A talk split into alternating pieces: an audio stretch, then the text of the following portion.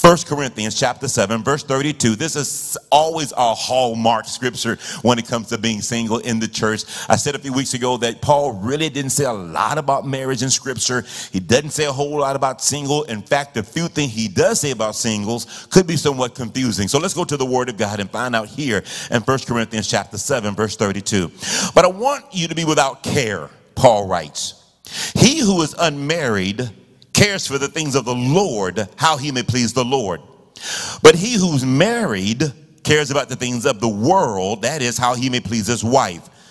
Now, there is a difference between a wife and a virgin. The unmarried woman cares about the things of the Lord, how she may live holy, or excuse me, how she may be holy, both in body and in spirit. But she who's married cares about the things of the world, how she may please her husband. Now this, Paul says, verse 35, and this I say for your own profit. Someone say, for my own profit. Come on, say it with me. Say, for my own profit. Paul says, not that I may put a leash on you, but for what is proper, that you may serve the Lord without distraction. That you may serve distraction. As much as we want to say that this is focusing on singles, it actually focuses on singles and people who are married. If you're married, your focus should be pleasing the Lord as you please your spouse. If you're single, your focus should be pleasing the Lord, watch this, as you serve in his body. Okay? I don't want to take it too far just yet, because there's some uphill climbing we'll have to take in the next few moments. Singles must prioritize serving God before looking or over-serving or overlooking for a spouse. And I didn't say that again. Pastor Sharon, I want you to speak to this in a moment, and particularly in your experience growing up as a single. But singles should prioritize serving God more so than looking for a spouse. And there was one amen in this entire church. Okay, this one I have an opportunity to share my story. As I listened to the message that the gentleman shared on Friday, I'm like, what was his name? Dr. Clarence Schuler. Very powerful word on being single. And it really blessed me how he talked about the standard of singles. I've been reading this book, have not finished, but it's called Premarital Sex in America. The Young Americans Meet, Mate, and Think About Marrying. All right? Premarital Sex in America. When you look at the landscape, and as my husband stated, of where people in the church are today, where we are today, it is like you look and it's like it's just totally opposite of the word, like totally. I was going with the women about the works of the flesh and the works of the Holy Spirit in Galatians 5. And when you look at the works of the flesh, because we highlight certain things in the church, but the Bible talks about jealousy, it talks about envy, it talks about all that works of the flesh, not just the sins we call big, but all these things can cripple us in our walk with God, right? So again, when you look at the landscape of the church today, it's like, what in the world is going on? Because the Word of God is still right. The Word of God is still right. So, you know, in listening and reflecting on what was ministered on Friday, and just looking at my own story, because again, we believe in being transparent. And Pastor Stevens, before we get away from that verse, the Bible says the wife is worldly and the husband is worldly, how they can please their wives. The problem is, a lot of times when people get married, they may be single, but when they get married, they want to try to go all busy in the church, right? But you're supposed to do that as a single. Wow. Because that's the only time when God said you can be divided when you get married, because your priority is not to run around church doing everything, but you need to know how to please that man or that woman, right? But it's amazing when I see people get married. They want to get all caught up in the church, but yet you forget about your husband. You ain't cook, you ain't clean the house, but you want to be, you know, in the sewing circle or whatever. But that's a whole nother thing. We can get to that later. So when I look back at when I gave my life to Christ, my parents got divorced when I was 3 years old. And so I remember just crying out to God. My family used to go to church. We went to church religiously. And it was really not just, it was literally religiously, okay? We went to church often. And so I saw the difference between going to church and the religiousness of church. And then when I became a Christian, I saw the lifestyle difference, right? So some of us, we've been raised in a church and we know we go it because grandma wants us to go. And some of us are really searching for God. God. But if you don't have a pastor that's teaching the word of God, and when they leave, walk it out, you're confused. You're more confused. And I remember going through that. So when I got saved in this tent revival that was set up in my community at the age of 13 years old, when I heard that word and I saw these people look like what they were preaching, I mean, they were passionate about what they were preaching and telling me about Christ. So I was excited for it. Not only was I excited for it at the age of 13, my mom got saved. I saw her tear up all her cigarettes at the altar, right? She never brought another man in our household, right? Because I saw all that growing up. And some of us, we struggle if we haven't been brought up in a household where we saw drinking, we saw our mom sleeping around and all that. We saw abuse in our household. You know, so we struggle with, is darkness really out there? I heard Greg say, people need to see our light because it's darkness. So I saw darkness, right? So maybe people say, well, maybe that's your hunger for God, because I saw darkness. Wow. So when I saw light in God in this tent revival, never seen anything like that at the age of 13, I hungered for that, right? I saw my mom change. Like I said, her and my dad got divorced when I was 3. They weren't Christians. So I saw her with men. I saw her bring men in the household. I saw her. But she told me an interesting story. She said at the age of 15, she would go to her church, one of the leaders at her church at the age of 15, and have them pray for her to know God, pray for her to live for God. But they didn't know how to tell her to do that, right? So she lived the best way she can. So sometimes when people come to church, we don't know what they've been through. We don't know their story. So don't kill people how they look, how they act when they come to church, because you don't know where they come from. And when my mom told me she came to church as a teenager, she was hungry for God, but nobody knew how to tell her to live right. Nobody knew how to tell her to live this Bible. So I got saved in this tent revival at the age of 13 and had leaders that really, they may have been extreme for that moment, but I don't care. They showed me how to love God and know God, right? They showed me how to know and love God. And so when I accepted Christ, now mind you, before that, I used to go home after church at my grandma's church. This is a religious church, but they did the best they could. Every week, I would pray to be saved. Every week I did something wrong, I was like, Lord, forgive me, because that's just how they did. But when I got saved in this tent revival, these people told me about Christ, and once I accepted God, guess what? That was it.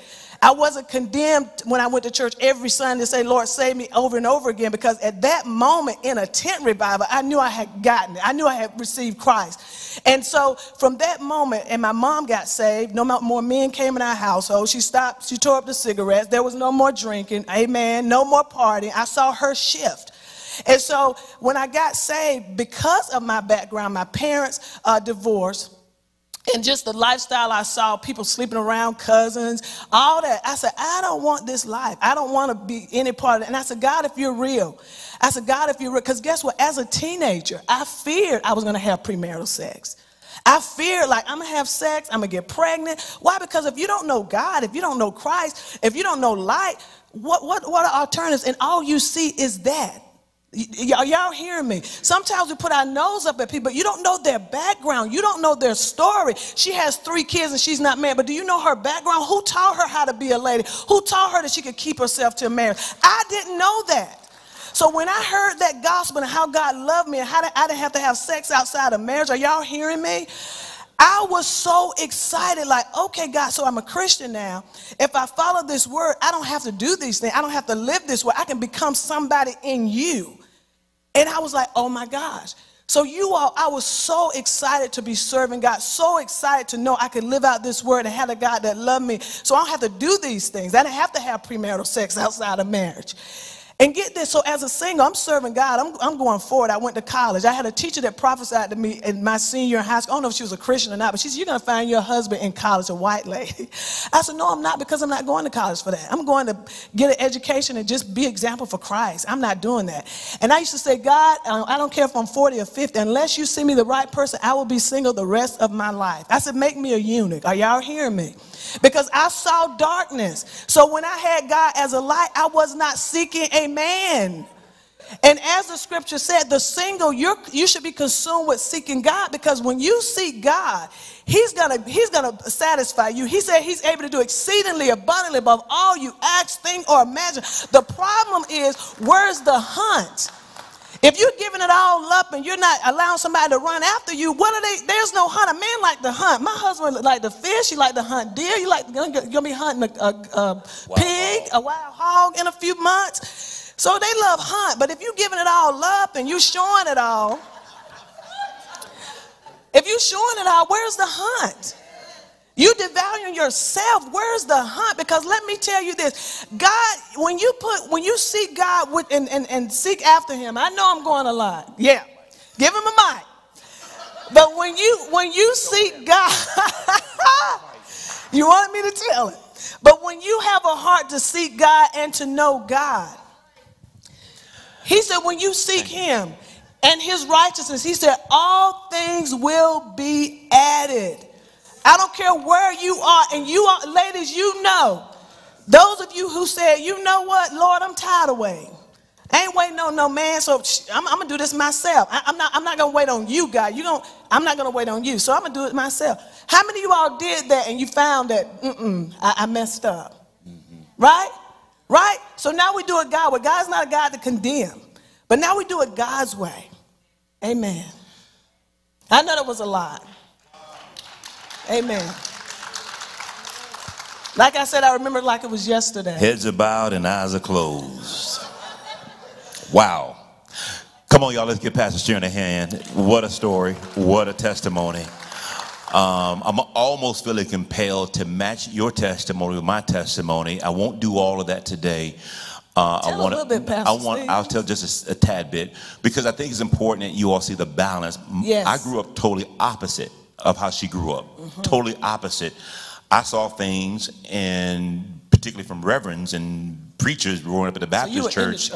In the church. Mm-hmm. Now, I do remember my daddy getting saved. I remember him coming home in Houston, Texas. I want to say 1979, 1978. We were, my mom and I, my sister, we were going from church to church to church, Assemblies of God and Catholic churches. And I remember all of the, just staying home. I was Houston Oilers fans. So I remember clearly staying home and watching the Oilers on Sundays and all that. But my dad came home, and he hit a Baptist preacher had witnessed to him as he was pumping gas for a school bus terminal. Wow. And I remember the day he came home. I remember that weekend, the cigarettes was gone, the liquor was gone, and whatever was going on in our home was gone. And that next Sunday, we was in church. And we stayed in church. See? We stayed in church. So he came home and said, Amen. Basically asked for me and my house, we're going to serve the Lord. Amen. And we joined the Progressive New Hope Baptist Church, Elgin Street, Houston, Texas. And I remember hearing him. He became a junior deacon, then a main deacon. And then I remember being on the choir and all of that stuff. But transformation was made. That I remember. But in moving to North Carolina, I also had my moments as a young single, but as a teenager, I saw things that I should not have seen in the clergy. Growing up, when I got saved at A&T State University, the blessed part then was I saw a lot of young men that were serving the Lord. These were football players and men who were in sports and men who carried briefcases and wore suits. And I'm talking about young men, and they kept a standard. Mm-hmm. So when I got saved, it was not easy, but it was expected to live a holy life and to live saved, despite this quote-unquote religious background that I had seen from the inside looking out. And we met, and we stayed saved and holy, and we lived victoriously because you and I. Yeah, there was a struggle, standard. It was a struggle, but at the end of the day, we made a promise to the Lord and a promise to each other that for 2.5 years, when we dated, that I met you as a virgin and we would marry you as a virgin, which God blessed us to do, right?